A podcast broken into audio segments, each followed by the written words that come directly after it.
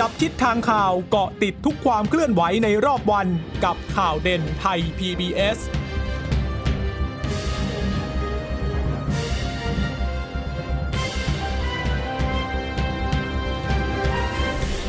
สวัสดีค่ะ สวัสดีค่ะต้อนรับคุณผู้ฟังสู่ข่าวเด่นไทย PBS นะคะ วันนี้เราพบกันเป็นประจำทุกวันจันทร์ถึงศุกร์บ่ายๆแบบนี้ค่ะ อัปเดตข้อมูลข่าวสารที่เกิดขึ้นในรอบวันก่อนที่จะส่งต่อประเด็นไปยังข่าวค่ำมิติใหม่ทั่วไทยนะคะ เช่นเคยกับดิฉันจีราชาตาเอี่ยมรัศมี และคุณพึ่งนภาคล่องพยาบาลค่ะ ค่ะ ก็กลับมาพบกับคุณผู้ฟังในห้องส่งนะคะ ก็ฝากคุณผู้ฟังติดตามนะคะ รับฟังเราได้ค่ะ thaipbsradio.com หรือว่าจะฟังผ่านทางแอปพลิเคชันานไทย PBS Podcast ได้ด้วยนะคะะวันนี้ก็ยังคงมีเรื่องของโควิด -19 อยู่นะ โดยเฉพาะเรื่องของล่าสุดกับกรณีที่เกิดขึ้นกับ นักการทูตที่เดินทางเข้ามาที่บอกว่าเป็นชาวเอสโตเนียใช่ไหมคะ แล้วก็มีเรื่องของสี่กุมารนนั้นลาออกด้วย หลังจากนี้จะปรับคอรมออย่างไรนะคะก็มีการพูดถึงกันเหมือนกันในวันนี้นะคะซึ่งวันนี้คุณหมอทวีสินก็มาถแถลงข่าวในช่วงเวลา 11นาฬิกา30นาทีใช้เวลายาวนานเหมือนกันนะคะ คุณชะตามีหลายเรื่องที่ต้องมีการชี้แจงให้ประชาชนนะคะเกือบชั่วโมงละค่ะวันนี้นะคะ ค่ะ ก็คือคุณหมอทวีสินแถลงเองด้วย หลังจากนั้นก็ให้อธิบดีกรมสารนิเทศนั้นเป็นคนที่แถลงด้วย หลังจากที่มีกรณีที่เกิดขึ้นนะคะ อย่างนี้ดังนั้นวันนี้เราไปไวกันเลยนะไหมคะ ค่ะค่ะ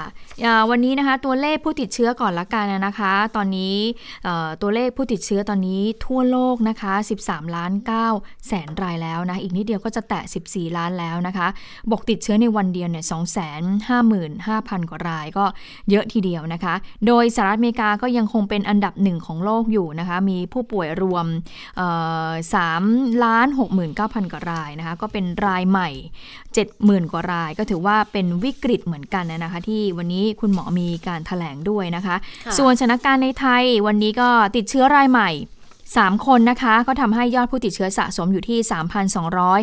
3,239 คน ไม่มีผู้เสียชีวิตเพิ่ม ก็ทำให้ยอดเสียชีวิตสะสมอยู่ที่ 58 คนนะคะก็ยังคงรักษาตัวอยู่ที่โรงพยาบาล 85 คนค่ะ ผู้ติดเชื้อรายใหม่ 3 คนมาจากไหน โอ้มาจากซูดานนะคะคุณหมอบอกว่าเป็นไฟล์เดียวกับกรณีเด็กหญิงซูดานนะคะที่เดินทางมาถึงไทยวันที่ 10 กรกฎาคม โดยบอกว่าไฟล์นี้เนี่ยมี 245 คน ตรวจพบว่าเข้าเกณฑ์สอบสวนโรค 47 คนนะคะ ติดเชื้อไปแล้ว 12 คน ก่อนหน้านี้ก็รวมถึงเด็กหญิงซูดานคนนี้ด้วยนะคะ โดย 3 รายใหม่นี้นะคะ ก็เป็นหญิงไทยอายุ 22 ปี เป็นนักศึกษาค่ะ ตรวจพบไม่มีอาการนะคะ อีกคนนึงก็เป็นหญิงไทย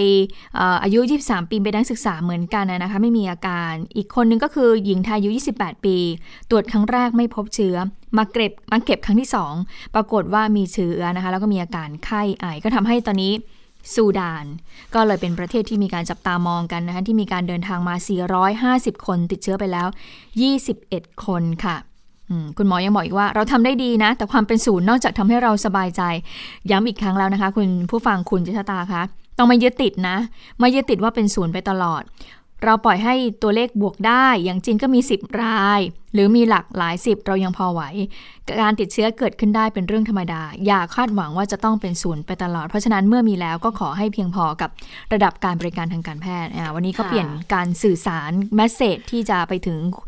ประชาชนแล้วนะคะ ค่ะ เพราะว่าท้ายที่สุดพอมันคงปิดประเทศไปอย่างนี้ตลอดไม่ได้หรอก เพราะถึงเวลาแล้วก็ต้องเปิด แต่ว่าเปิดแล้วเนี่ยจะคุมคุมได้ขนาดไหน คือคุมที่ว่าไม่ได้หมายความว่าเนี่ยคุณหมอก็อธิบาย แล้วไม่ได้หมายความว่ามันจะต้องเป็นศูนย์ไปตลอดนะะคือคุมได้เนี่ยคือมีผู้ติดเชื้อได้ แต่มีอยู่ในหลักสิบเนี่ยรับไหวแน่ ๆ อยู่แล้ว เพราะว่าบริการทางการแพทย์อย่างเมื่อวานสาธารณาสุขก็ออกมาแถลงแล้ว บอกว่าทั้งเตียงทั้งยาทั้งบุคลากรห้องความดันลบอะไรพวกนี้ก็มีเตรียมพร้อมเอาไว้แหละสำหรับระลอกสองก็ถ้ามาก็ก็รับมือได้แน่ๆแหละเพียงแต่ว่าคงเราคงไม่อยากให้เพิ่มกันทีวันละเป็นพันหรือเป็นหลาย ๆ พันแบบที่เกิดขึ้นในต่างประเทศนะ อย่างวันนี้เห็นบอกอินเดียเนี่ยล้านคนแล้วนะ คือเพิ่มเพิ่มเร็วมาก ซึ่งไม่น่าแปลกใจค่ะ เพราะว่าตอนแรกเนี่ยอินเดียเขาพยายามที่จะกดที่จะคุม ไม่ให้มีผู้ติดเชื้อในประเทศเพราะเขารู้ไงว่า ประเทศเขาคนเยอะ แล้วการรักษาระยะห่างคงทำได้ยากสำหรับประเทศอินเดียนะคะ แล้วระบบสาธารณสุขก็อาจจะไม่ค่อยเพียงพอกับความต้องการของประชาชนในกรณีที่เกิดการเจ็บป่วยเท่าไหร่นักช่วงแรกอินเดียนี่เป็นประเทศแรกๆเหมือนกันนะที่ประกาศปิดประเทศเลยนะคะ ไม่ให้เที่ยวบินเข้าออก แต่ปรากฏว่าพอระยะหลังๆอะก็เริ่มไม่ได้แล้วอะมีคุมไม่อยู่ค่ะ พอเริ่มป่วยปุ๊บก็เนี่ยแล้วขึ้นพอขึ้นมาแบบ พอกระจายปุ๊บก็กระจายอย่างรวดเร็ว เราคงไม่ต้องการในลักษณะนั้น ดังนั้น คุณหมอก็เลยบอกว่า ถ้าหลักสิบหลักหลายสิบมันพอไหวอยู่แล้วแหละ รองรับได้แต่ถ้าถ้าเป็นหลักร้อยหลักพันก็คงจะไม่ค่อยดีเหมือนกันนะ ดังนั้นก็ขึ้นอยู่กับการควบคุมแล้วก็การให้ความร่วมมือของประชาชนด้วยช่วยกันไม่ให้เกิดเหตุแบบติดต่อกันในวงกว้างแบบนี้นะคะ แต่ว่าแล้วคุณหมอก็บอกด้วยบอกว่า คือต้องไม่ตื่นตระหนกกันเกินไป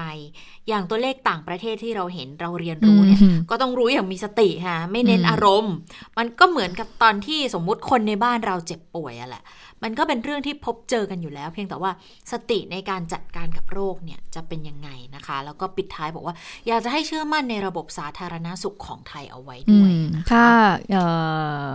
น่าสนใจทีเดียวนะคะกับการสื่อสารของรัฐบาลนี่ถ้ายัง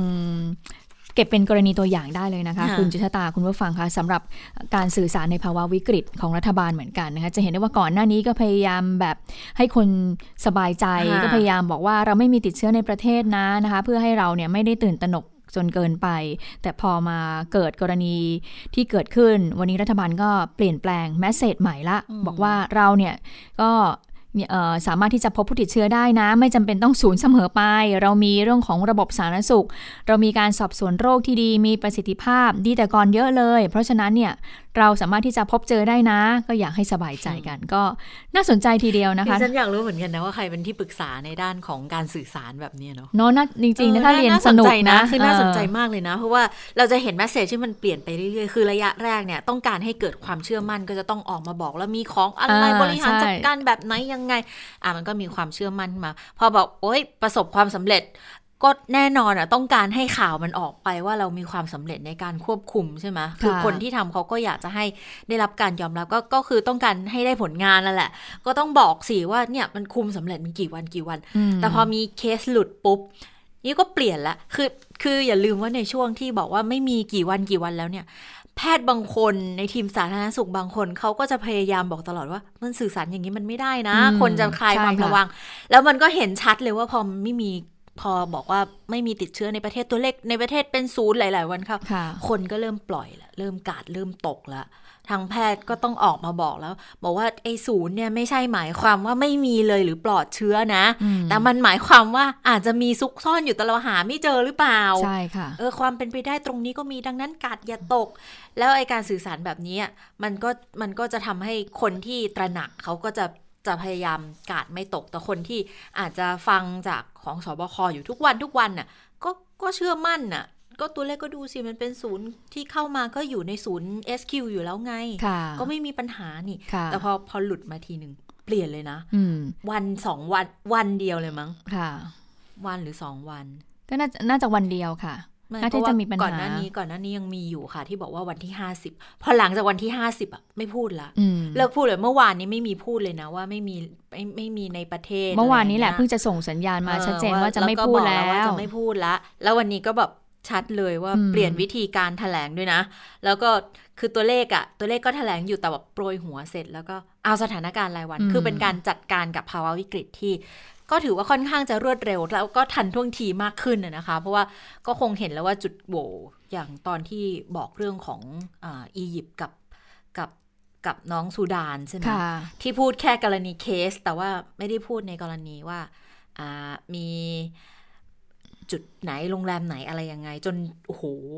ยี่สิบสี่ชั่วโมงนั้น คือเรียกได้ว่าศบศบคเหมือนกับนั่งอยู่ท่ามกลางกองไฟเลยอะโดนเผาอยู่อย่างนั้นน่ะ อีกวันก็เลยมาให้ข้อมูลแบบชัดเจนเลยทีนี้ แล้วก็เอามาให้ไทม์ไลน์ชัดเจนเลย พอเมื่อวานนี้เกิดกรณีเมื่อคืนใช่ไหมคะเกิดกรณีของอนักการทูตต่างชาติ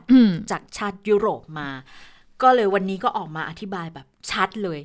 ชื่อกระทั่งชื่อสเตทควอเลนทีนที่ไปพัก ก็บอกด้วยอันนี้ถือเป็นมิติใหม่นะ แล้วก็อันนี้ต้องต้องต้องฝากว่าต้องขอบคุณที่รับฟังเสียงแล้วก็เสียงสะท้อนของประชาชนที่เขาต้องการทราบข้อมูลคือ แล้วมันเป็นเรื่องที่ประชาชนควรจะได้รับรู้ด้วยค่ะจะเรียกได้ว่าตอนนี้เนี่ยทางสบคก็ต้องเร่งสร้างความเชื่อมั่นของประชาชนกลับคืนมาแล้วแหละนะคะ หลังจากที่เกิดกรณีทางเรื่องของทหารอียิปต์แล้วก็ลูกอุปทูตซูดานขึ้นนะคะค่ะเนื่องจากประชาชนก็เกรงว่าเนี่ยเออจะมีการปกปิดข้อมูลอะไรหรือเปล่าอืมอีกนะคะ ดังนั้นเนี่ยการเปิดเผยข้อมูลที่ชัดเจนเนี่ยก็เป็นสิ่งสำคัญที่จะเรียกความเชื่อมั่นค่ะกลับคืนมาโดยเร็วนะคะ อย่างที่คุณเชษตาบอกไป เพราะว่าวันนี้มาแถลงปุ๊บเนี่ยคุณหมอทวีสินก็รีบพูดถึงเรื่องของประเด็นที่มีการเออมีปัญหาพูดถึงปุ๊บมีปัญหาตั้งเมื่อคืนนี้เลยนะคะ ก็คือค่ะกรณีที่นักการทูตเอสโตเนียเนี่ยเข้าเมืองไทย ปรากฏพอเข้ามาใช่ไหมคะ ก็มาเข้าพักจะเข้าไปเข้าพักนะคะ ที่คอนโดมิเนียม ชื่อก็บอกชัดเจนก็คือบอกเลย Millennium อ่า Resident at สุขุมวิทนะคะ อยู่ในซอยสุขุมวิท 20 นี่เองนะคะ แต่ว่านิติบุคคลไม่ให้เข้าพักเนื่องจากว่าไม่ผ่านการกักตัวเอ่อจากโรคโควิด -19 ซึ่งคุณหมอทวีสินก็บอกว่า ไม่ผ่านนะ แต่ตอนที่เขาจะลงเครื่องเนี่ยเขามีการตรวจแล้วทั้งตรวจทั้งเชื้อขึ้แล้วนะก่อคะนก่อนออกจากประเทศเออแล้วก็ตอนมาถึงตอนสนามบินใช่ก็ผ่านมาตรการแล้วว่าต้องรอจนกระทั่งเอ่อได้ทราบผลว่าไม่ไม่ติดติดนะ ทีนี้ก็เลยจะมาพักที่คอนโดมิเนียมเอ่อแห่งนี้นะคะ แต่ปรากฏว่านิติบุคคลรู้เนี่ยค่ะรู้ในช่วงเอ่อสายๆแล้วค่ะ ปรากฏค่ะว่าก็ไม่ให้เข้าพักนะในช่วงหัวค่ำ ที่ผ่านมาคือเมื่อวานนี้ใช่เองนะคะ วันนี้คุณหมอทวีสินก็เลยแถลงเรื่องนี้ก็บอกว่าได้มีการประสานไปทางกระทรวงการต่างประเทศแล้วแหละนะคะ แต่ก็ต้องแจ้งให้สังคมไทยนั้นได้รับทราบก่อนนะคะ ไปฟังเสียงบางช่วงของคุณหมอทวีสินในเรื่องนี้กันค่ะ ที่สุดแล้วนะครับในช่วงเวลาประมาณสักห้าทุ่มนะครับเอ่อทางนักการทูตดังกล่าวนี้ก็ได้ไปพักที่เขาเรียกว่า ASQ หรือโรงแรมที่เป็นเอ่อ ผู้ที่ต้องไปพักนี่เป็นสเต e คว a รันทีนที่เขาต้องจ่ายเองนะครับ ก็คือโรงแรมแกรนด์เซ็นเตอร์พอยต์เทอร์มินอล21 ซึ่งเป็น ASQ ซึ่งทางรัฐได้มีการเชื่อมโยงกับทางโรงพยาบาลเอกชน รายละเอียดของตรงนี้ เดี๋ยวทางท่านอธิบดีกรมสารนิเทศ ท่านเชิดเกียรติอัตถากรนะครับ จะมาลงในรายละเอียดนะครับ แล้วก็จะพูดถึงความคืบหน้าหรือสิ่งที่จะเกิดขึ้น ต่อไปนะครับณตอนนี้ก่อนผมมาล่าสุดเนี่ยนะครับ ก็ได้รับทราบในชุดข้อมูลที่มีการประชุมของคณะกรรมการเฉพาะกิจนะครับ ซึ่งได้มีการประชุมกันไปเมื่อสักครู่นี้นะครับ ก็คือแจ้งว่าได้มีมติให้ทางนักการทูตนะครับ ทั้งหลายที่จะเข้ามายังประเทศไทยนะครับ จะต้องมีการอยู่ใน state quarantine ทั้งสิ้นนะครับ ค่ะ อันนี้ก็เป็นการชี้แจงสั้นๆนะคะที่คุณหมอทวีศิลป์นั้นได้มีการเกริ่นก่อนในช่วงแรกๆนะคะ แล้วก็บอกว่าจะให้ทางอธิบดีกรมสารนิเทศกระทรวงการต่างประเทศนั้น เป็นผู้ที่จะมาพูดถึงความชัดเจนในเรื่องนี้นะคะ ดังนั้นดิฉันขออนุญาตไปในเรื่องนี้เดียวกันเลยนะคะค่ะเพราะว่าหลังจากนั้นเนี่ยเอ่อทางอธิบดีกรมสารนิเทศเนี่ยก็ได้ออกมาพูดถึงไทม์ไลน์ของการเดินทางของเออนักการทูตท่านนี้ที่เดินทางมาถึงประเทศไทย แล้วก็จะไปเข้าพักที่คอนโดมิเนียมแห่งนี้นะคะ โดยอธิบดีกรมสารนิเทศก็บอกว่าเอ่อนักการทูตตะวันตกท่านนี้ค่ะเขาบอกเดิมประจำอยู่ประเทศไทย แต่ว่าอืมท่านเดินทางกลับมาปฏิบัติหน้าที่หลังได้ลาไปยุโรป โดยเดินทางออกจากนครแฟรงก์เฟิร์ตประเทศเยอรมนีเมื่อวันที่ 15 กรกฎาคม เวลา4ทุ่ม ถึงประเทศไทยวันที่ 16 กรกฎาคม สนามบินนนท์ ขออภัยค่ะสนามบินสุวรรณภูมิเวลาค่ะบ่าย2ก่อนที่จะขึ้นเครื่องก็มีการตรวจหาเชื้อโควิด -19 ผลเป็นลบนะคะก็คือไม่มีเชื้อค่ะ เมื่อถึงสุวรรณภูมิเจ้าหน้าที่หน่วยงานต้นสังกัดก็มารับ แล้วก็ดำเนินตามมาตรการสาธารณสุขของไทยนะคะ ก็มีการตรวจโควิดอีกครั้งหนึ่งระหว่างที่อยู่สนามบินเนี่ยก็ได้รอจนกระทั่งผลตรวจยืนยันว่าเป็นลบนะคะ ก็คือไม่ติดเนี่ยนะคะ ถือว่าเป็นครั้งที่ 2 แล้วไม่มีเชื้อโควิด เมื่อทราบผลจึงเดินทางไปที่พัก ซึ่งก็เป็นที่กำหนดว่า เป็นที่กักตัว 14 วันตามที่หน่วยงานต้นสังกัดได้กำหนดเอาไว้นะคะ ทีนี้เออบอกอีกว่าระหว่างออกเดินทางจากสนามบินไปที่พักเนี่ยก็มีการจัดรถเป็นกรณีพิเศษนะคะ ก็มีฉากกั้นระหว่างผู้ขับแล้วก็นักการทูตก็คือท่านนั่งคนเดียวอะค่ะค่ะขณะที่เจ้าหน้าที่สำนักงานก็ได้ใช้รถของสำนักงานเนี่ยตามไปด้วย ก็จะเห็นว่า เห็นถึงความรัดกุมนะ ความพยายามตามมาตรการนะ แต่ว่าเมื่อไปถึงที่พักก็ได้รับแจ้งจากนิติบุคคลว่า คณะกรรมการนิติบุคคลก็ลงมาเลยค่ะ บอกว่าอืมมีมติให้นักการทูตดังกล่าวเนี่ยไม่ให้เข้าพักนั้น หลังจากนั้นก็ได้มีการประสานงานกันแล้วเมื่อนิติเขาคอนโดคอนโดมิเนียมแห่งนี้เขาไม่ให้เข้าพัก มีการประสานงานกันก็เลย ต้องให้ทางเจ้าหน้าที่กระทรวงการต่างประเทศเนี่ยมาพูดคุยด้วย ก่อนที่จะได้ข้อยุติว่านักการทูตผู้นี้จะต้องเดินทางไปพักที่โรงแรม ซึ่งเป็นสถานที่กักกันที่รัฐกำหนดนะคะ จากนี้ก็อยู่ภายใต้การดูแลของกระทรวงสาธารณสุขค่ะ ทีนี้ในช่วงคำถามคำตอบ คือการชี้แจงเนี่ยอาจจะยังไม่ชัดเท่าไหร่ทีนี้ ในช่วงสักพักหนึ่งก็มีคำถามขึ้นมาบอกว่า แล้วอย่างนี้จะมีเคสอื่นอีกหรือเปล่า จะมีนักการทูตกลุ่มต่างๆ เข้ามาอีกไหมนะคะ ไปดูว่าทางอธิบดีกรมสารนิเทศเขาตอบเรื่องนี้อย่างไรค่ะนะฮะก็คือว่านักการทูตที่เข้ามาเนี่ยเข้ามาปฏิบัติภารกิจในการส่งเสริมความสัมพันธ์ระหว่างประเทศนะฮะก็ผมเชื่อว่าก็คงจะมีมาเป็นระยะระยะโดยที่อาจจะไม่ได้มีจำนวนมากนะครับแต่อะไรก็ตามเนี่ยก็การเข้ามานั้นจะต้องเข้ามาภายใต้กรอบกฎระเบียบที่เราวางไว้ ซึ่งกฎระเบียบนั้นเป็นไปตามมาตรการของสอบคหลายท่านได้มักจะพูดว่าการเข้ามาของนักการทูตเป็น VIP หรือว่าพูดถึงเรื่องเอกสิทธิ์ความคุ้มกันนะฮะขออนุญาตเรียนว่านักการทูตไม่ใช่ VIP นะฮะแต่นักการทูตได้รับมีการคุ้มครองตามอนุสัญญาเวียนนานะฮะซึ่งในเรื่องของเอกสิทธิ์นั้นเป็นการควบคุ้มครองเพียงเพื่อให้เขาสามารถปฏิบัติหน้าที่ ในประเทศของเราโดยมีประสิทธิภาพในฐานะตัวแทนทางการทูตในฐานะผู้แทนของรัฐนะฮะแต่อย่างไรก็ตามภายใต้นุสัญญาเวียนนา นักการทูตจะต้องเคารพแล้วก็ปฏิบัติตามระเบียบและกฎหมายของประเทศเจ้าบ้านด้วยนะฮะหรือประเทศผู้รับด้วย ซึ่งในกรณีนี้ก็หมายถึงว่าเขาจะต้องปฏิบัติตามมาตรการที่สบคได้ออกมานะครับ อันนี้ค่อนข้างชัดเจนนะครับ ดังนั้นการที่เราจะดำเนินอย่างไรให้มีความมั่นใจในเรื่องนี้ ผมคิดว่ามันอยู่ที่แนวทางในการที่จะมีการเพิ่มมาตรการเข้มงวดมากขึ้น ในส่วนของกฎระเบียบของเราในการที่ดำเนินกับนักการทูตนะฮะซึ่งในชั้นนี้ได้มีการพิจารณาในในหลายในหลายครั้งแล้วนะฮะก็จะได้มีการพิจารณาในกรอบของคณะกรรมการเฉพาะกิจ เตรียมพิจารณาผ่อนผันผ่อนคลายมาตรการ ซึ่งท่านเลขาสมชจะเป็นประธานในบ่ายวันนี้นะครับ ซึ่งจะได้มีการทบทวนมาตรการต่างๆ ให้มีความเข้มงวดมากขึ้นครับ ค่ะ แต่เห็นว่าเบื้องต้นนะคะก็คือว่าจะต้องออใครจะเข้ามาประเทศหลังจากนี้ก็จะต้องมีการกักตัว 14 วันนะคะ ก็ต้องรอว่าทางสบคที่มีการประชุมกันชุดเล็กในวันนี้เขาจะว่ายังไงบ้างนะคะนายเชิดเกียรติยังบอกอีกว่าในช่วงรอยต่อมีคณะทูตเข้ามา เพราะว่ากลับมาจากการกลับไปเยี่ยมบ้านเป็นกรณีปกติค่ะก็มีจำนวนไม่มาก 2-3 วันนี้อาจจะมี 2-3 คนก็คือมีไม่ถึง 10 คนนะคะ โดยหลังจากนี้ก็จะมีมาตรการเข้มข้นในการขอความร่วมมือค่ะ ค่ะ ก็ยืนยันบอกว่ากลุ่มที่เข้ามาเนี่ยคือไม่ใช่ VIP นะลักษณะที่เข้ามาเรียกว่าเป็น VIP ไม่ได้คือวันนี้ก็ค่อนข้างที่จะชัดเจนนะในการอธิบายถ้อยคำต่างๆ ด้วย ก็เป็นอีกเป็นเป็นอีกเรื่องหนึ่งนะคะ ที่ต้องทำความเข้าใจกัน เพราะว่าถ้า VIP ก็ก็อย่างที่เราทราบอยู่ VIP ของประเทศในส่วนใหญ่ก็จะเป็นแบบระดับผู้นำประเทศหรือว่าแขกของรัฐบาลหรือหรือเจ้าหน้าที่ระดับสูงอะไรเงี้ยนะจะเรียกว่า VIP แต่ว่าถ้าเป็นนักการทูตเอกอัครราชทูตก็อาจจะเรียกว่าเป็น VIP แต่ถ้าเป็นนักการทูตอุปทูตเจ้าหน้าที่ทูตเนี่ยคือไม่ใช่ VIP ดังนั้นทุกคนก็ต้องผ่านกระบวนการเช่นเดิมเพียง แต่ว่าคนที่เป็นนักการทูตเนี่ยค่ะเขาจะมีสนธิสัญญาอยู่ ซึ่งมันเป็นข้อข้อตกลงระหว่างประเทศเขาก็จะมีเอกสิทธิ์คุ้มกันอยู่แล้ว เพียงแต่ถ้าเกิดประเทศไหนที่เขามีกฎหมายอะไรในการบังคับใช้อยู่อย่างกรณีของเราเนี่ยมีพรกฉุกเฉินด้วย แล้วก็มีสบคที่คอยอำนวยสถานการณ์อยู่ด้วยมีกฎระเบียบอะไรออกมา ก็ต้องทำตามนะคะ เพียงแต่ว่าช่วงนี้มันยังเป็นช่วงรอยต่อคุณผู้ฟัง เราอาจจะเราอาจจะเข้าใจว่า เออที่ที่ประชุมสปมสบคเขามีมติออกมาวันนั้น 3 ข้อจำได้ไหมที่คุณหมอพูดอะว่าจะให้ยกเลิกไปก่อนกับการรับเข้ามา ชะลอไปก่อนกับการรับเข้ามาเนี่ย คือด้วยความเข้าใจของดิฉันนะว่า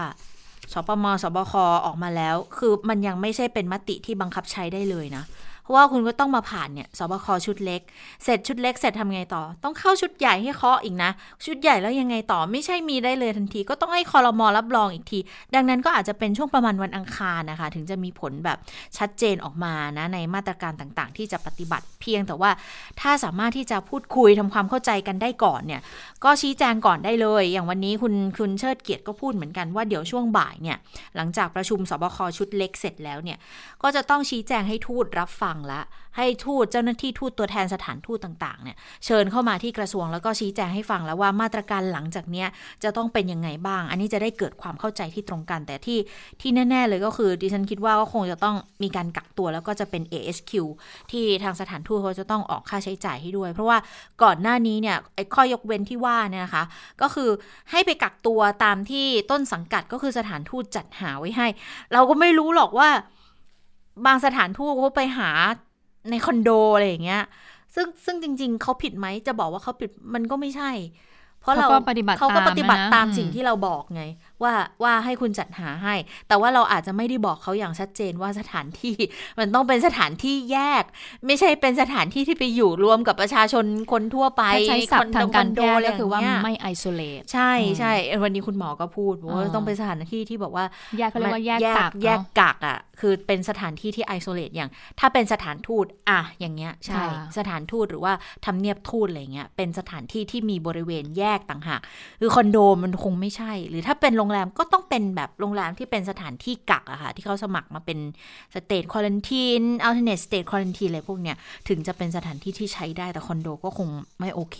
แล้ววันนี้พอดีคุยกับทางอ่าผอ.เขต คลองเตยที่เขาเป็นคนไปช่วยเคลียร์ด้วย เขาก็บอกว่า คืออันเนี้ยกรณีอย่างนี้นะ นิติในฐานะที่เขาเป็นเอกชน เขาก็มีสิทธิ์ที่จะให้ใครเข้าถึง หรือไม่ให้ใครเข้า กระทั่งว่าเราเป็นเป็นเจ้าของร่วมดิฉันก็ถามเหมือนกันบอกว่าห้องเนี้ยห้องเช่าพอดีคุณอนุชาเขาถามไงว่า เป็นห้องที่เช่าต่อมาเขาจ่ายค่าเช่า หรือเป็นห้องที่เขามีสิทธิ์ขาด คือถ้าเป็นสิทธิ์ขาดก็คือเจ้าของร่วมเขาก็จะมีสิทธิ์มีเสียงหนึ่งอืมที่จะคุยกับนิติได้ แต่เขาก็ เออผอก็ยืนยันในข้อกฎหมายก็คือบอกว่านิติบุคคลน่ะ เนื่องจากเขาเป็นนิติบุคคลที่เป็นบุคคลบริหารสถานที่เหล่าถือว่านี้เป็นตัวแทนของเขาลูกเป็นบ้านตัวแทนของลูกบ้านทุกคนอืมเท่ากับว่าถ้ามีมติมาแล้วว่าไม่ให้เข้า ก็ไม่สามารถเข้าได้อะค่ะ มันก็เป็นเป็นไปตามลักษณะของกฎหมายที่มีการบังคับกันอยู่นี่เอง แล้วก็เรื่องของการประสานงานเท่านั้นเองก็พอเจ้าหน้าที่กระทรวงมาปุ๊บทุกอย่างมันก็ก็เคลียร์ก็จัดหาที่ให้เขาพัก ก็เรียบร้อยไป ก็คือว่าก็เป็นบทเรียนอืมอีกเรื่องหนึ่งอะกรณีนี้เกิดใกล้ ๆ กับเรื่องของอืมเอ่อลูกท่านทูตอุปทูตลูกท่านอุปอุปทูทูตตซูซูดาดานนมันก็เลยค่ะทำให้เป็นกรณีขึ้นมาแต่จริงๆเคสนี้ก็คืออืมดูแล้วมันก็จริง ๆ มันก็ไม่ได้มีปัญหาอะไรมากอะนะคะ แต่ทีนี้ขอนิดนึงค่ะก็บอกว่าเอ่อ ก็บอกว่าที่เจ้าหน้าที่คณะทูตจากเอสโตเนียเดินทางมาใช่ไหมคะค่ะก็มีการเปิดเผยจากเอ่อดร.วีรชัย เตชะวิจิตร์ซึ่งเป็นกงสุลใหญ่กิตติมศักดิ์เอสโตเนียประจำกรุงเทพ ก็ได้ออกมาชี้แจงถึงกรณีดังกล่าวบอกว่าขอชี้แจงเรื่องข่าวบิดเบือนที่ว่านักการทูตเอสโตเนียเนี่ยเข้าเมืองไทยในฐานะนักการทูตเอสโตเนีย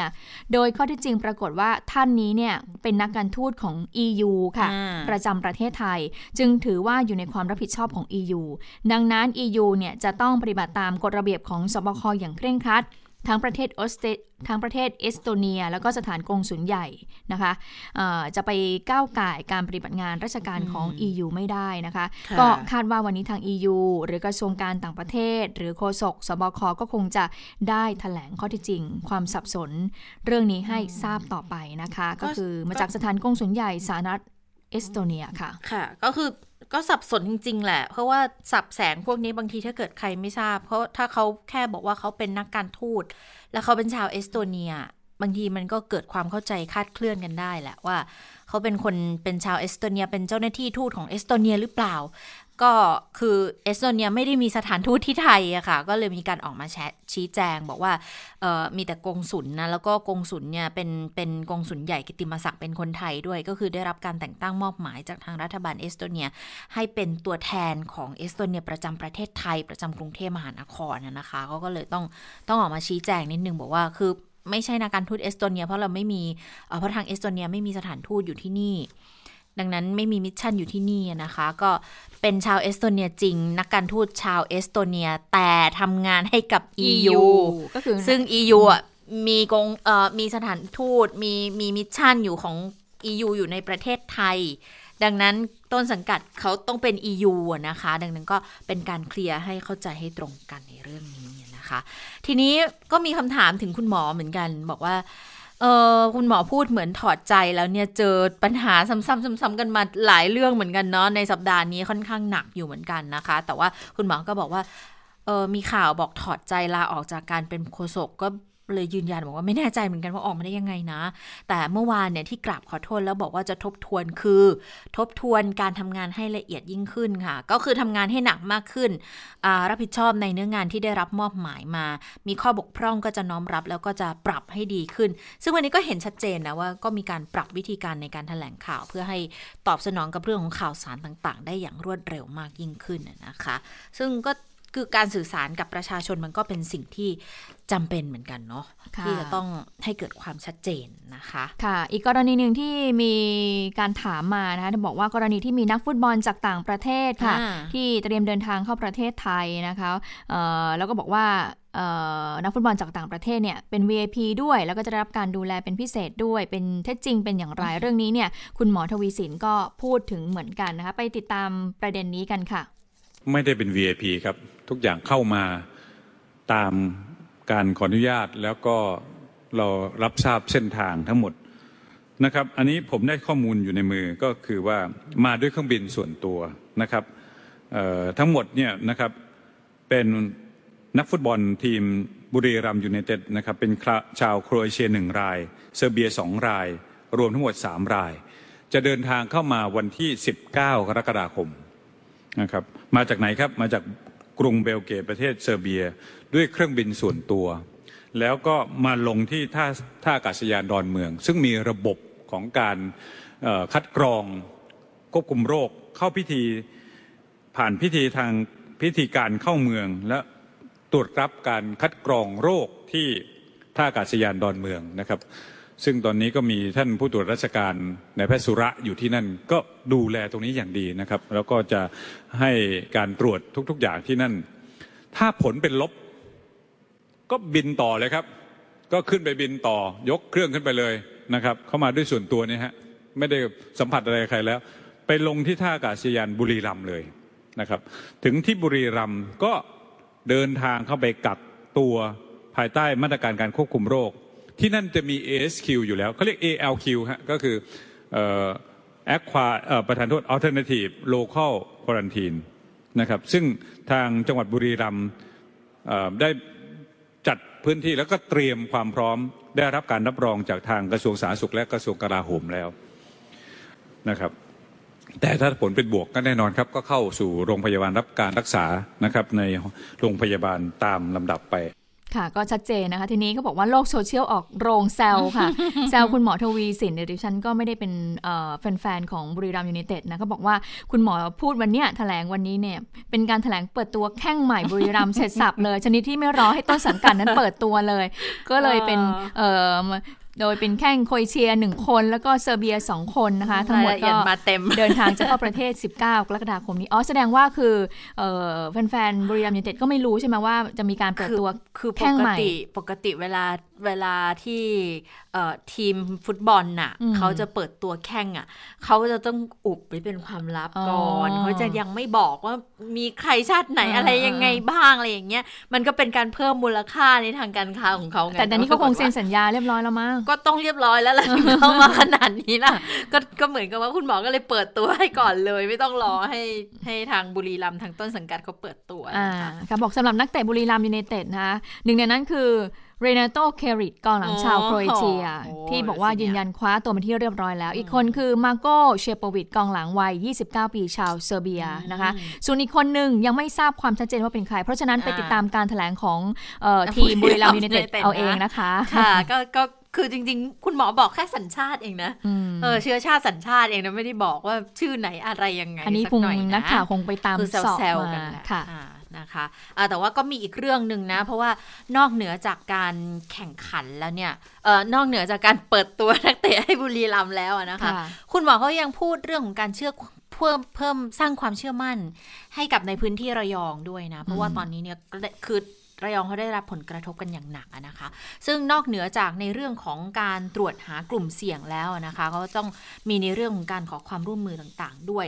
ก่อนหน้านี้เนี่ยคุณหมอเขาก็ได้เปิดไทม์ไลน์ให้ทั้งหมดแล้วนะว่าจุดไหนที่จะเป็นจุดเสี่ยงกันแน่นะอย่างในระยองเนี่ยจุดเสี่ยงจริง ๆ มันจะมีแค่โรงแรมที่พักค่ะ แล้ว เสี่ยงสูงก็คือคนที่สัมพันธ์ให้บริการเนี่ย เสี่ยงสูงจริง ๆ ที่ระยองมี 12 คนนะคุณหมอบอกมี 12 คนแล้วตรวจหาเชื้อครบทุกคนแล้ว ไม่พบเชื้อด้วยนะคะ แต่ว่าเส้นทางทม์ไลน์อะไรอย่างเงี้ยมันก็ไม่สามารถที่จะวางใจได้ ดังนั้นก็จะมีเส้นทางคือจากโรงแรม แล้วก็ระยะทาง 250 เมตร จากโรงแรมที่เป็นเส้นทางเดินไปยังห้างแหลมทอง แล้วก็บริเวณห้างแหลมทองด้วยก็ตรวจหาเชื้อกันไปแล้ว ตรวจกลุ่มเสี่ยงกันไปค่อนข้างมากแล้ว ก็ไม่พบแต่อย่างใดนะคะ ไปฟังเสียงคุณหมอทวีสินเรื่องของการตรวจกลุ่มเสี่ยงกันค่ะนำเรียนว่าทั้ง 12 คนนี้ก็ต้องกักตัว 14 วันเท่านั้น นอกจากนั้นนะครับที่เหลือเป็นการตรวจโดยสมัครใจ คนที่สงสัยคนที่อยากจะไปตรวจนะครับ นี่ผมก็เอาตัวอย่างชุดข้อมูลที่ไปตรวจตัวอย่างนะครับ รายงานตัวอย่างของโควิด 19 ในกรณีการสอบสวนโรคเพิ่มเติม 12 คนนั้น อันนั้นชัดเจนเป็นลบ แต่ว่ากักตัวไว้กักกันไว้ 14 วันนะครับ อันนั้นดูแล ส่วนที่เหลือที่จะรายงานว่าตรวจเพิ่มเป็นพันเป็นอะไรทั้งหลายเนี่ยนะครับ มาเพราะว่าเรามีรถพระราชทานในการตรวจนะครับ ชีววัตถุเนี่ยนะฮะไปบริการถึงที่จังหวัดระยองเลยครับ ตรวจตั้งแต่วันที่ 14 15 16เนี่ยนะครับ ผมรายงานเป็นวันๆไปเรื่อยๆนะครับผมก็เอามาให้ได้เห็นนะครับว่าล่าสุดเนี่ยนะครับวันที่ 16นะครับที่เมื่อวานนี้บอกว่าให้ราอ๋อวันที่ 15 ก่อน วันที่ 15 ที่เมื่อวานนี้บอกว่ายังไม่ยังไม่มี วันนี้ทั้งหมดเนี่ยไม่พบเชื้อนะครับอ๋อไม่ใช่ต้องเรียกว่าเกือบทั้งหมดสิฮะเพราะเหลืออีกห้าอีกห้ารายเนี่ยรอผลตรวจเพราะว่าเขากระจายตัวอย่างไปหลาย ๆ ที่ฮะเพราะมันเป็นพันนะครับ เขาก็เลยกระจายชุดของเออตัวอย่างตรวจเนี่ยไปหลาย ๆ ศูนย์การตรวจ เพราะฉะนั้นที่เหลืออยู่ยังมีอีกห้ารายที่ยังไม่ได้รายงาน แต่ส่วนใหญ่แล้วพันสองร้อยกว่าเนี่ยผลเป็นลบครับ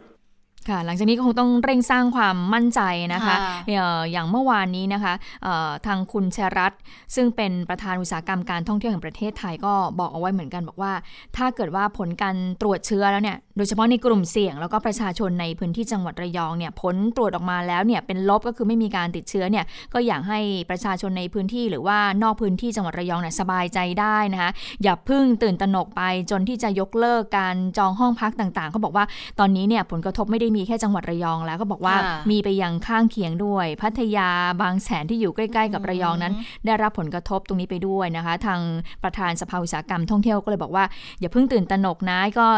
ยังอยากให้เดินทางมาท่องเที่ยวกันอยู่ เพราะว่าเมื่อตรวจเชื้อเสร็จแล้วแล้วก็ไม่มีเนี่ยก็ก็ถือว่าเหตุการณ์นั้นจบแล้ว แต่ถ้าอยากสบายใจอาจอยากจะให้พ้นไป 14 วันก่อนก็ได้นะคะแต่ว่าอย่างไรแล้วก็ไม่อยากให้ตื่นตระหนกตรงเรื่องนี้ไปนะคะ ซึ่งทางไทยพีบีเอสของเราก็มีสัญจรด้วยใช่ไหมคุณจิตตา ก็จะมีการลงพื้นที่ไปอย่างช่วงนี้คุณภัทราพรตั๊นงามเนี่ยก็ได้เลยเดินทางลงพื้นที่ไปติดตามสถานการณ์บรรยากาศ การท่องเที่ยวที่จังหวัดระยองอยู่แล้วนะคะ โดยเฉพาะในช่วงศุกร์เสาร์อาทิตย์นี้ทางทีมงานไทยพีบีเอสก็จะลงพื้นที่ไป ซึ่งคุณพัทรพรตั้นงามก็ได้ไปพูดคุยกับผู้ประกอบการโรงแรมเหมือนกันนะว่าตอนนี้ได้รับผลกระทบยังไงบ้างนะคะ แล้วก็จากนี้ประเมินสถานการณ์อย่างไร ไปฟังเสียงของผู้ประกอบการโรงแรมในพื้นที่จังหวัดระยองกันค่ะ คิดว่าอย่างน้อยก็ถึงสิ้นเดือนนะครับ ครับผมคิดว่าก็หวังใจว่ามันจะไม่ยาวมากนักครับค่ะซึ่งจริงๆแล้วเนี่ยระยองเขาบอกเพิ่งกลับมาเปิดท่องเที่ยวกันเองเพิ่งจะฟื้นกันได้ สัปดาห์เศษๆใช่ครับเดือนใช่ครับ ที่นี่คนก็เริ่มกลับมา ทีนี้ก็ก็ต้องไปนับหนึ่งใหม่ ตอนนั้นมีความหวังขนาดไหนคะว่า ถ้ายังไม่เกิดเหตุการณ์ทหารอียิปต์แล้ว ตอนนั้นเราหวังในขนาดไหนว่าเอาละการท่องเที่ยวระยองกำลังจะกลับมาแล้ว ก็หวังนะครับ เพราะว่าเทรนด์มันก็มา เพราะว่าจำนวนผู้จองก็มากขึ้น เพราะว่าคนก็กั้นจากอ่าการกักตัวนะครับค่ะครับอืมครับผมพอมันเจอสถานการณ์ซ้ำแบบนี้ในขณะ ได้ไปไม่ถึงหนึ่งเดือนครึ่งครับหรือครึ่งเดือนด้วยซ้ำครับ มันมันเท่ากับช่วงมันถ้าเทียบกับวิกฤตตอนสามเดือนก่อนอะมันอยู่ในช่วงไหนของของความวิกฤตที่เกิดขึ้นอะตอนนี้ก็คือสองสามวันมานี้นะครับ ยอดมันก็ drop ลงมาเยอะนะครับ หายไปเป็นครึ่ง แต่มันก็ยังไม่ถึงกับอ่า5เปอร์เซ็นต์นะครับ เพราะว่าโรงแรมนี้ก็เป็นคนที่มาติดต่อธุระด้วย มาติดต่อธุรกิจด้วย แล้วก็เป็นนักท่องเที่ยวด้วย อาจจะไม่กระทบมากเท่ากับเกาะเสม็ดหรือบ้านเพอะไรอย่างนั้นที่เป็นนักท่องเที่ยวล้วนๆครับค่ะ ถ้าเกิดเป็นสถานที่ท่องเที่ยวอย่างนั้นก็คือได้รับผลกระทบเต็มๆเลยนะคะ แต่ว่าอย่างที่พักโรงแรมเนี่ย เพราะว่าระยองเนี่ยก็ขึ้นชื่อในเรื่องของการจัดประชุมสัมมนาอบรมอยู่เหมือนกัน ก็อาจจะยังอาจจะได้รับผลกระทบไม่มากเท่าสถานที่ท่องเที่ยวอย่างนั้นนะคะ ค่ะ ขณะเดียวกันทางเรื่องของผู้ประกอบการ SME เองเขาก็มีปัญหาไม่ใช่น้อยเหมือนกันนะ กับเรื่องที่เกิดขึ้นแล้วถึงแม้ว่า อาจจะมีเงินบางส่วนมีซอฟท์โลนให้เขาได้กู้ เพื่อที่ไปต่อลมหายใจเนี่ย บางทีมันก็ช่วยเหลืออะไรได้ไม่มากนะคะ ไปฟังเสียงผู้ประกอบการ SME ที่เขาสะท้อนเรื่องนี้กันค่ะ การที่ผมได้ได้ซอฟท์โลนมาเนี่ยเป็นเป็นการได้ที่ผมใช้คำว่าแทบไม่มีประโยชน์สำหรับผมเอาตรงๆนะ ไม่มีประโยชน์เพราะอะไรเพราะว่าเรายื่นเรื่องไปตั้งแต่ ต้นเมษานะครับ soft loan ออมสินนะครับ มาได้จริง ๆ คือปลายเดือนมิถุนาถ้าถ้าผมไม่ตัดสินใจนะวันนั้นว่าเอาคอนโดตัวเอง ไปรีไฟแนนซ์กู้ที่เสียดอกเบี้ยแพงปกติเลยในช่วงเวลานั้นเนี่ยเอามาประคองก่อน ผมจมน้ำตายไปแล้วผมพนักงงานผมที่เหลือออกไปหมดแล้วตกงานกันหมดแล้วนะครับ ร้านอาหารแต่ละร้านโดนเจ้าของที่ยึดไปหมดแล้วนะครับเพราะมันไม่ทัน นะครับ กว่าจะได้มา แล้วเงื่อนไขเยอะมาก เยอะจนเหมือนเป็นการกู้โดยปกตินะครับ อันนี้คือที่ผมได้นะ แล้วผมเป็นล็อตแรกด้วย ขนาดล็อตแรกเนี่ยยังมาได้เอาไปมิถุนา แล้วคนอื่นล่ะ ผมว่าป่านนี้เขาเขาก็คงทำเหมือนผมแหละนะครับ ก็คงเอา asset ตัวเองไปรีไฟแนนซ์ก่อน สุดท้ายแล้วคือมันไม่มีประโยชน์ใดทั้งสิ้นนะครับ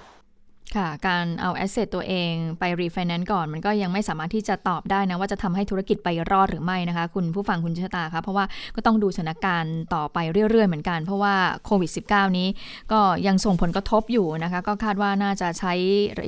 ระยะระยะเวลาอีกนานเลยนะคะ ค่ะ แต่ว่าเรื่องของการพยายามฟื้นฟู ที่เศรษฐกิจที่ระยองนะคะ ทางสบคเขาก็มี 5 มาตรการออกมาเหมือนกันนะคะ อันแรกเนี่ยก็คือขอความร่วมมือภาครัฐไปจัดประชุมจัดสัมมนาในระยองค่ะ อันนี้บอกว่าเป็นมาตรการที่ทำได้ทันทีนะคะ 2 ก็คือส่งเสริมการท่องเที่ยว โดยเจ้าหน้าที่ภาครัฐและเอกชน อย่างให้อสมอให้บุคลากรทางการแพทย์เนี่ยเขาไปลงพื้นที่นี้ก่อนแหมแต่เราก็ได้ได้ฟังกันแล้วใช่ไหมบอกว่าได้ยินได้ฟังกันแล้วใช่ไหมว่าอย่างกลุ่มอสมอเนี่ย ขนาดอยู่ในพื้นที่เองเขาจะออกไปก็ยังลำบากเลย ตอนนี้เพราะว่าการปฏิบัติที่ยังยังไม่ค่อยเหมือนกันในแต่ละพื้นที่ด้วยนะ บางจังหวัดเนี่ย ถึงขั้นบอกว่าให้กักตัวเลย 14 วันไม่ดูเลยด้วยซ้ำว่ามาจากจากจุดไหนของระยองนะคะ ขณะเดียวกันหลายอสมอที่เขากำลังมีแผนจะไประยองเขายกเลิกกันไปก่อนหน้านี้แล้วเนี่ย จะไปทำยังไงให้เขากลับไปอีกทีหนึ่งล่ะ ส่วนข้อที่ 3 อันนี้น่าสนใจเมื่อกี้อย่างที่บอกว่าเปิดตัวนักเตะให้ไปแล้วใช่ไหมในเรื่องการแข่งขันไทยลีกค่ะ รูปแบบใหม่ ที่ระยองเนี่ยจะเป็นแห่งแรกเลยนะ ที่จะไม่ใช่การแข่งขันแบบธรรมดา แต่มีผู้ชมด้วยนะคะ เป็น new normal แบบมีผู้ชม อันนี้จะให้กระทรวงท่องเที่ยวและกีฬาเขาเป็นผู้รับผิดชอบนะคะ แต่ว่าจริงๆ ไทยลีกตอนนี้ก็ยังไม่เริ่มเตะเลยนะ บอก ถ้าเริ่มเตะก็เริ่มเตะแบบยังไม่มีคนดู แต่ว่าถ้าจะให้มีคนดูจะให้ไปเริ่มที่ระยองที่แรก เดี๋ยวให้กระทรวงท่องเที่ยวและกีฬาเขาเป็นผู้รับผิดชอบในรายละเอียดนะคะ 4 ก็คือการจัดแสดงคอนเสิร์ตในรูปแบบใหม่เป็นแห่งแรกด้วย จะเป็นการแสดงดนตรีสด ทดลองระบบที่ระยองก่อนเลย แหม พอพูดชื่อทดลองระบบแล้วดิฉันว่าเขาอาจจะไม่ค่อยพออกพอใจ ไม่ค่อยสบายใจกันสักเท่าไหร่มั้ง บอกให้แหมเขาโดนโดนหลุด คัดกรองมาที่แรกยังไม่พอ ยังเป็นที่ทดลองระบบอีกหรือ อันนี้ก็ต้องพิจารณากันดูนะ ว่าช่างได้ช่างเสียมันจะเป็นยังไงกันบ้างนะคะห้าก็คือเรื่องของการจัดกองถ่ายภาพยนตร์ต่างประเทศให้เข้ามาที่พื้นที่เนี่ย จะเป็นแบบวิลล่าควอลันทีนเลยก็คือกำหนดพื้นที่ลักษณะแบบพักเฉพาะกลุ่มเลยค่ะ แล้ว ถ้าจะมาก็ต้องเป็นกลุ่มใหญ่กว่าร้อยคนด้วยนะ แต่ว่าจะมีกระบวนการกักโรคไม่น้อยกว่า 14 วันให้เกิดการหมุนเวียนทางเศรษฐกิจในพื้นที่ แต่ก็สงสัยเหมือนกันเวลาภาพกองถ่ายต่างประเทศเขาเข้ามา เขาก็ต้องใช้พื้นที่ใช้โลเคชันหรือเปล่าเขาคงไม่ไม่ถ่ายแค่ในวิลล่าคอลันทีนแค่นั้นที่เดียวหรือเปล่านะ อันนี้ก็เป็นข้อสังเกตไปก็แล้วกันนะคะ แต่ว่าก็จะเป็นอีกหนึ่งมาตรการ อีกมาตรการที่จะมาช่วยฟื้นความเชื่อมั่นนะคะ แต่เชื่อว่าสิ่งที่ทำได้อันดับแรกและน่าจะทำเลยก็ไปสัญจรไปคอรมอสัญจรกันที่นั่นก่อนเลยเนาะอันนี้น่าจะดีเหมือนกันนะอ๋อนี่คุณชะตาต้องเสนอเองเลยใช่ไหมต้องไปคอรมอสัญจรที่มีคนเขาเสนอไปก่อนหน้านี้แล้วว่าเนี่ยเรียกความเชื่อมั่นได้มากที่สุดอืมนะคะ ก็เป็นสิ่งที่ต้องรีบดำเนินการเพื่อที่จะฟื้นฟูจังหวัดระยองขึ้นมานะคะค่ะเอ่ออีกนิดนึงเรื่องของโควิด -19 ค่ะ วันนี้ก็เอ่อคุณหมอประสิทธิ์ วัฒนาภาคณะบดีคณะแพทยศาสตร์ศิริราชพยาบาล มหาวิทยาลัยมหิดลก็มีการพูดถึงเรื่องของสถานการณ์โควิด -19 ด้วยนะ โดยคุณหมอก็กล่าวย้ำว่าจาก 2 เหตุการณ์นี้ที่เกิดขึ้นนะคะทำให้ประชาชนเนี่ยไม่เชื่อมั่นรัฐบาล แล้วก็จ้องโทษแล้วก็ต้องการให้หาคนรับผิด มองว่าในเรื่องนี้เนี่ยไม่อยากให้คิดเช่นนั้นนะคะคุณหมอบอกว่าอย่าคิดเช่นนั้นเลย หรือว่ามัวไปเสียเวลาหาคนผิดเลย เพราะว่าจะทำให้เสียโอกาสในการควบคุมโรค คุณหมอก็บอกว่าเหรียญมีสองด้านเสมอค่ะ การสื่อสารของรัฐบาลหรือข้อมูลที่ออกมาระบุว่าประเทศไทยไม่พบการติดเชื้อ มาแล้วกี่วันเหล่านี้ไม่อยากให้ประชาชนไปหลงในข้อมูลเหล่านี้นะคะ โอกาสการแพร่ระบาดระลอก 2 มีขึ้นได้อย่าชะล่าใจค่ะ แล้วก็มีการยกตัวอย่างในต่างประเทศด้วยนะคะ เพราะว่ามีการกลับมาระบาดอีกครั้งหนึ่งนะคะ ดังนั้นคุณหมอก็เลยบอกว่า เพราะฉะนั้นเนี่ยก็เลยฝากเตือนเรื่องนี้ไว้เหมือนกันนะคะบอกว่าอย่าไปคิดว่ามันจะไม่มีการระบาดอีกนะคะ อยากให้มองเรื่องของปัญหา ต่างๆ ที่ตามมา แล้วก็ให้มองเรื่องของการควบคุมป้องกันตัวเองดีกว่า แล้วก็ให้มีความเข้มงวดอยู่เสมอนะกาดก็อย่าตกนะคะค่ะแล้วค่ะไปดูความเคลื่อนไหวทางการเมืองกันบ้างดีกว่านะคะ วันนี้มีความเคลื่อนไหวเขาบอกว่ามีการเชิญไปพูดคุยกันนะคะ หัวหน้าพักพลังประชารัฐนะพลเอกประวิตยวงสุวรรณนะคะ ก็ได้ไปพูดคุยกับนายกรัฐมนตรีด้วย เขาตั้งข้อสังเกตกันบอกว่า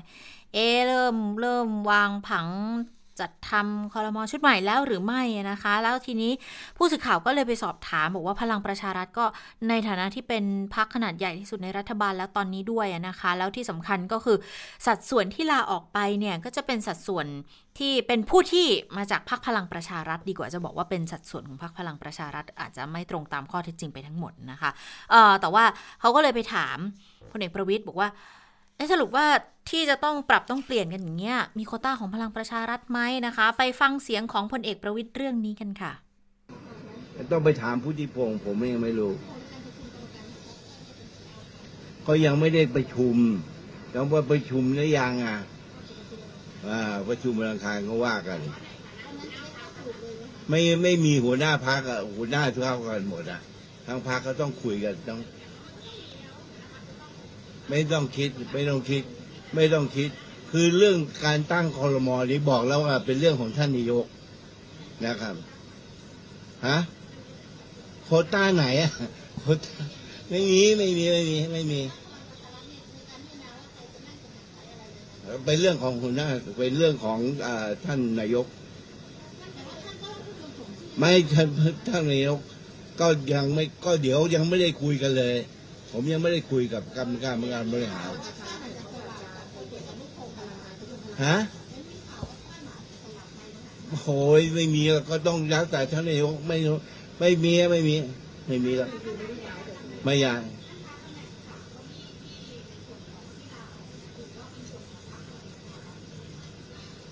ของนายก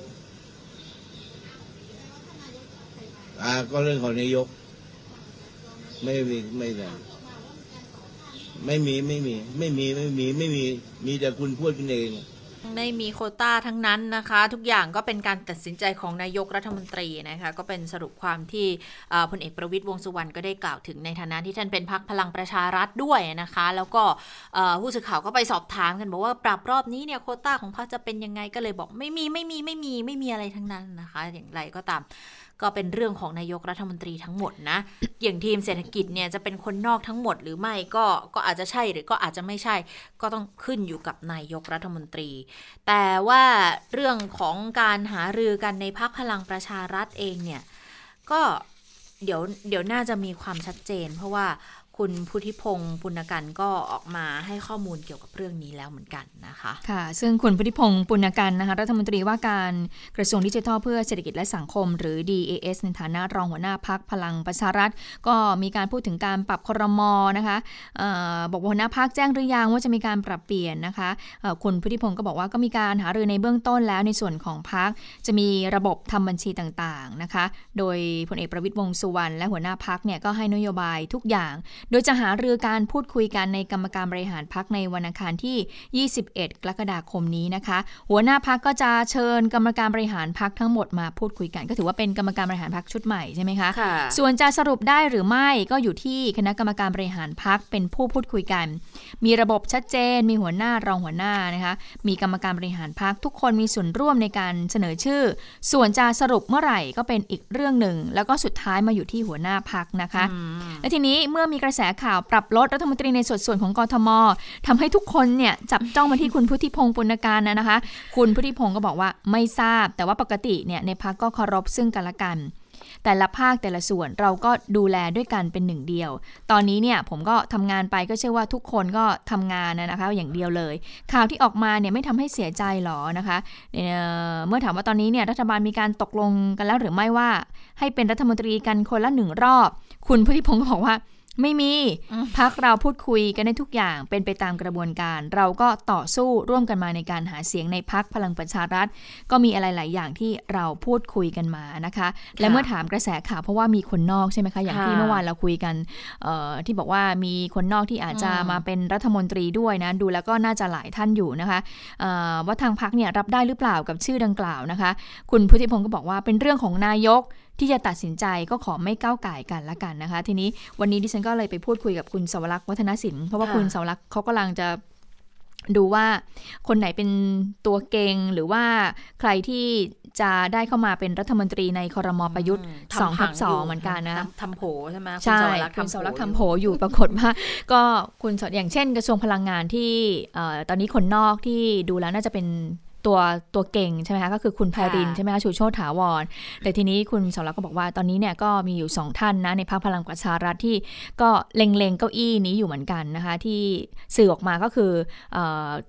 ท่านนัทพลทิพย์สุวรรณที่เป็นรัฐมนตรีว่าการกระทรวงศึกษาธิการ อีกคนหนึ่งก็คือเออคุณสุริยะจึงรุ่งเรืองกิจก็ต้องค่ะดูว่าจะจะ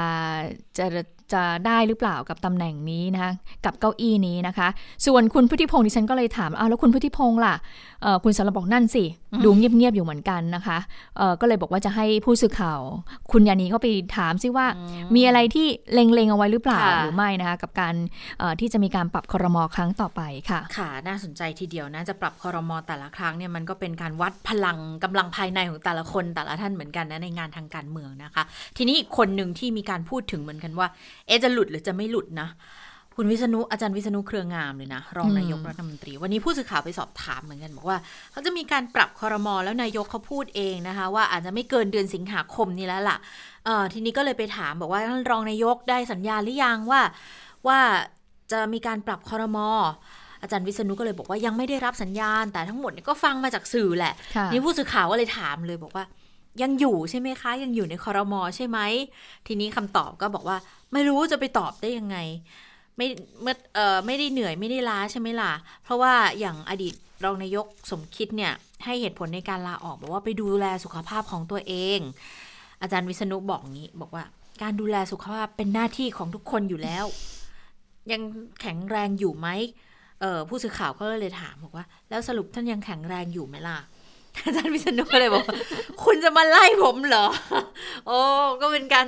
ต่อปากต่อคำกันนะของของผู้สื่อข่าวก็ดูแล้วก็คงจะค่อนข้างสนิทแหละถามคำถามแรงบ้างไม่แรงบ้างที่เล่นทีจริงกันแบบนี้นะคะ แต่ว่าในกรณีที่อรองนายกสมคิดกับรัฐมนตรีในกลุ่มทั้ง 3 คนเนี่ยในกลุ่มสี่อุกุมารเนี่ยลาออกจากตำแหน่งแล้วก็มีรองเลขานายกอีกตำแหน่งหนึ่งใช่ไหมคะบอกว่า อันนี้จะกระทบกับการทำงานไหมคะ รองนายกก็เลยบอกอย่างนี้ค่ะ บอกว่า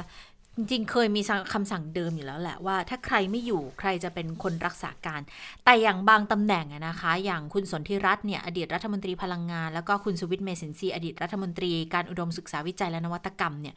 เขาไข้กันอยู่แล้วด้วย คือถ้าเกิดคนใดคนหนึ่งไม่อยู่อีกคนจะไปดูแลแทน ปรากฏ ออกไปทั้งคู่เลยแล้วแล้วแล้วแล้วกระทรวงที่ว่าก็ไม่มีรัฐมนตรีช่วยด้วย ก็เท่ากับว่าโบอยู่สองกระทรวงนี้นะคะ ดังนั้นในที่ประชุมคอรมอวันที่ 21 นี้ค่ะ เดี๋ยวนายกรัฐมนตรีจะสั่งการใหม่ด้วยว่าจะให้ใครมาดูแล เพราะว่าคงจะปล่อยว่างเอาไว้ไม่ได้ ส่วนคลังเนี่ยไม่มีปัญหา เพราะว่ารัฐมนตรีช่วยรักษาการแทนอยู่แล้วนะคะอ่าก็น่าสนใจทีเดียวนะว่าวันที่ 21 เดี๋ยวใครจะต้องขัดตาทับกันไปก่อนนะคะ ก่อนที่จะมีการปรับคอรมอ นะคะคะ ค่ะ ช่วงทิ้งท้ายอย่างนี้นะคะ เรื่องของการเมืองก็คงต้องติดตามนะคะ หลังจากที่สี่กุมารลาออกนะรวมถึงท่านรองนายกสมคิดด้วยนะคะก็เหมือนเร่งปฏิกิริยาให้มีการปรับคอรมอเร็วขึ้น ซึ่งเมื่อวานนี้ท่านนายกก็ออกมาบอกแล้วก็น่าจะปรับคอรมอได้ภายในเดือนสิงหาคมนะคะหลังจากนี้ก็ต้องติดตามว่าแล้วใครเนี่ยจะเข้ามาดำรงตำแหน่งรัฐมนตรีด้านเศรษฐกิจนะคะซึ่งก็ถือว่าน่าจับตาทีเดียวในสถานการณ์โควิด -19 อย่างนี้นะคะ ซึ่งในวันนี้รายการตอบโจทย์นะคะก็มีการพูดคุยถึงเรื่องนี้ไว้ด้วย ชื่อตอนของเขาก็คือโควิดการเมือง มรสุมรัฐบาลพลเอกประยุทธ์นะคะน่าสนใจทีเดียว ทีนี้ฉันก็เลยตัดบางช่วงบางตอนของเสียงนักวิชาการที่เข้ามาพูดคุยในวันนี้ด้วยนะคะ ไปฟังเสียงท่านแรกก่อนค่ะ ก็คืออาจารย์พรชัยเลี้ยงบุญเลิศชัยคณะนิติศาสตร์นะคะที่มีการจับตาการบริหารประเทศของรัฐบาลลุงตู่นี้ว่าจะเป็นอย่างไร ไปฟังเสียงกันค่ะ ประเด็นที่ผมอาจจะมองต่อไปก็คือว่าหลังจากที่เรามีสภาวะของการผ่านสถานการณ์โควิดมาแล้วเนี่ยต่อไปรัฐบาลจะจะเดินหน้าในการบริหารราชการแผ่นดิน โดยมีโควิดเนี่ยเป็นโจทย์หลักยังไงใช่ไหมครับ คือผมคิดว่ามันก็อาจจะไปเข้าเกี่ยวกับเรื่องของการปรับคอรมอด้วยหรือไม่อย่างไรครับนะครับ เพราะว่าเราปฏิเสธไม่ได้ว่าโควิดมาปุ๊บเนี่ยมันเป็นโจทย์ใหญ่ที่ทำให้รัฐบาลเนี่ย ทำงานได้ค่อนข้างยากขึ้นใช่ไหมครับ แล้วก็ต้องระมัดระวังตัวมากขึ้น อย่างน้อยๆโควิดเนี่ยสำหรับผมเนี่ยมันจะไปแตะอยู่อย่างน้อยประมาณสัก 2 มิติด้วยกันครับคือหนึ่งก็คือมิติในเชิงสาธารณสุข ซึ่งมันเกี่ยวกับเรื่องของสังคม กับ 2 ก็คือในสภาวะเศรษฐกิจ เพราะว่าที่ผ่านมาเราจะพบว่าเวลาเราจัดการเกี่ยวกับเรื่องของโควิดเนี่ยเราปิดประเทศเราล็อกดาวน์ไปพอสมควร แล้วมันมีผลกระทบในทางเศรษฐกิจงั้นเมื่อเป็นแบบนี้ปุ๊บเนี่ยรัฐบาลชุด ชุดเขาเรียกว่าอะไรจะมีการปรับตัวคอรมอเป็นประยุทธ์สองเนี่ยผมเรียกชุดโควิด อ่าชุดโควิด ถ้าเป็นรัฐบาลชุดโควิด อย่างที่คุณสุวิชัยว่ามาเนี่ยจะสามารถดีลกับปัญหาตรงนี้ได้มากน้อยขนาดไหน เพราะว่าต้องไม่ลืมว่าที่ผ่านมาเนี่ยกรณีของทหารอียิปต์เนี่ยนิดเดียวเนี่ยแตกคือเลยมีปัญหาทันทีถูกไหมครับฉะนั้นเนี่ยถ้าเป็นกรณีแบบนี้จะรับกับปัญหาอย่างไร ค่ะทีนี้นอกจาก นอกจากจะมีความเห็นเกี่ยวกับเรื่องของโควิด แล้วทำให้เกิดการเปลี่ยนแปลงกันในประเทศเนี่ยนะคะ ก็ยังมีอีกกรณีหนึ่งนะคะ เรื่องของการสื่อสารทางด้านของประเด็นเศรษฐกิจ เพราะว่าตำแหน่งที่ลาออกไปส่วนใหญ่นี่ก็จะเป็นตำแหน่งรัฐมนตรีทางเศรษฐกิจ แล้วตอนนี้เรื่องเศรษฐกิจเป็นเรื่องสำคัญ และเป็นเรื่องยากที่จะอธิบายให้เข้าใจด้วย นายกในฐานะที่เป็นประธาน หัวหน้าหัวหน้าหัวหน้ารัฐมนตรีเศรษฐกิจเนี่ยก็ควรจะต้องสื่อสารให้เข้าใจทีนี้ถ้าเกิดทำไม่ได้อย่างชัดเจนเนี่ยก็จะเกิดความไม่เข้าใจกันอีก ก็เลยมีการประเมินการให้ข้อเสนอแนะมาจากอาจารย์สติธรธนานิธิโชตนะคะผู้อำนวยการสถาบันพระปกเกล้าอยู่เหมือนกันว่า ก็น่าจะมีที่ปรึกษาในด้านการสื่อสารทางเศรษฐกิจมาสักคนหนึ่งนะ ไปฟังเสียงของคุณสติธรกันค่ะ เนื่องจากว่าเอางี้เราพูดกันตรงๆ คือท่านไม่ได้มีภาพลักษณ์ว่าเป็นมือเศรษฐกิจอ่าเพราะว่าปัญหารอบนี้คือการปรับคลมอคือตอบโจทย์สำคัญอันนึงคือเศรษฐกิจ ครับ แล้วจะบอกว่าเป็นเป็นด้านสาธารณสุขท่านก็ไม่ใช่ด้วยนะครับท่านคือคือผู้นำประเทศเป็นเป็นนักการทหารมาก่อนนะครับเพราะฉะนั้นถ้าโจทย์คือเศรษฐกิจคนที่มาร่วมงานกับท่านสำคัญเพราะฉะนั้นต้องเป็นคนที่คุยกับท่านรู้เรื่อง อธิบายให้ท่านเข้าใจ และท่านสามารถสื่อสารกับพี่น้องประชาชนได้เข้าใจ อย่างเงี้ยผมผมคิดว่าจำเป็น เหมือนสบคใช่ที่มีหมออธิบายให้ท่านเข้าใจได้และให้ท่านตัดสินใจได้ถูกฉะนั้นต้องมีสบคแบบเศรษฐกิจเศรษฐกิจหนึ่งเหรอใช่ทำนองคล้ายๆอย่างนั้นครับครับ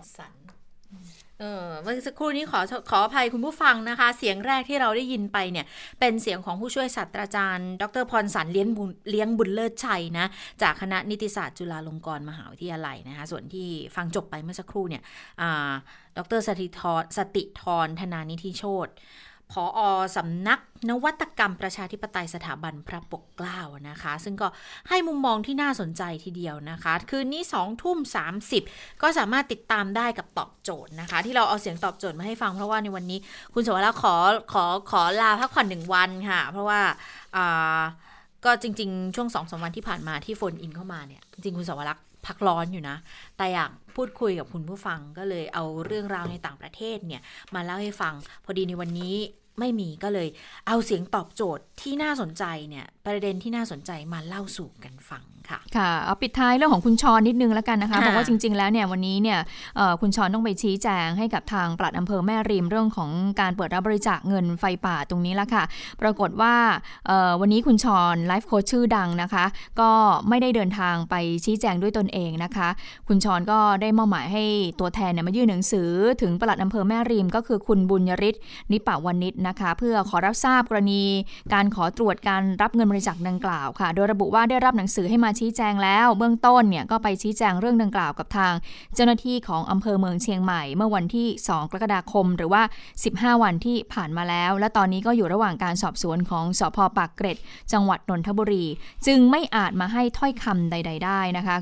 จึงได้ส่งตัวแทนมายื่นหนังสือเพื่อชี้แจงกับคณะทำงานศูนย์ดำรงธรรมในอำเภอแม่ริม โดยคุณชรเนี่ยก็บอกว่าได้ทำหนังสือชี้แจงไปแล้วอักษร ก็ถือว่าได้ชี้แจงมาแล้ว แม้ว่าอยากให้มาชี้แจงด้วยตัวเองก็ตามนะคะ ซึ่ง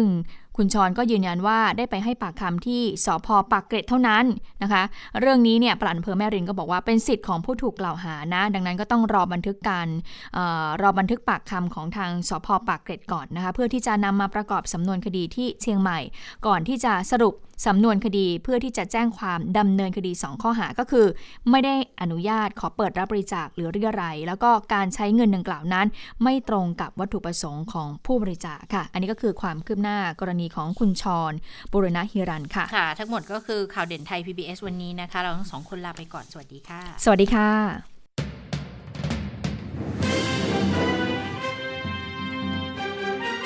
ติดตามข่าวเด่นไทย PBS ได้ทุกวันจันทร์ถึงศุกร์เวลา 15 นาฬิกา ทางไทย PBS ดิจิทัล Radio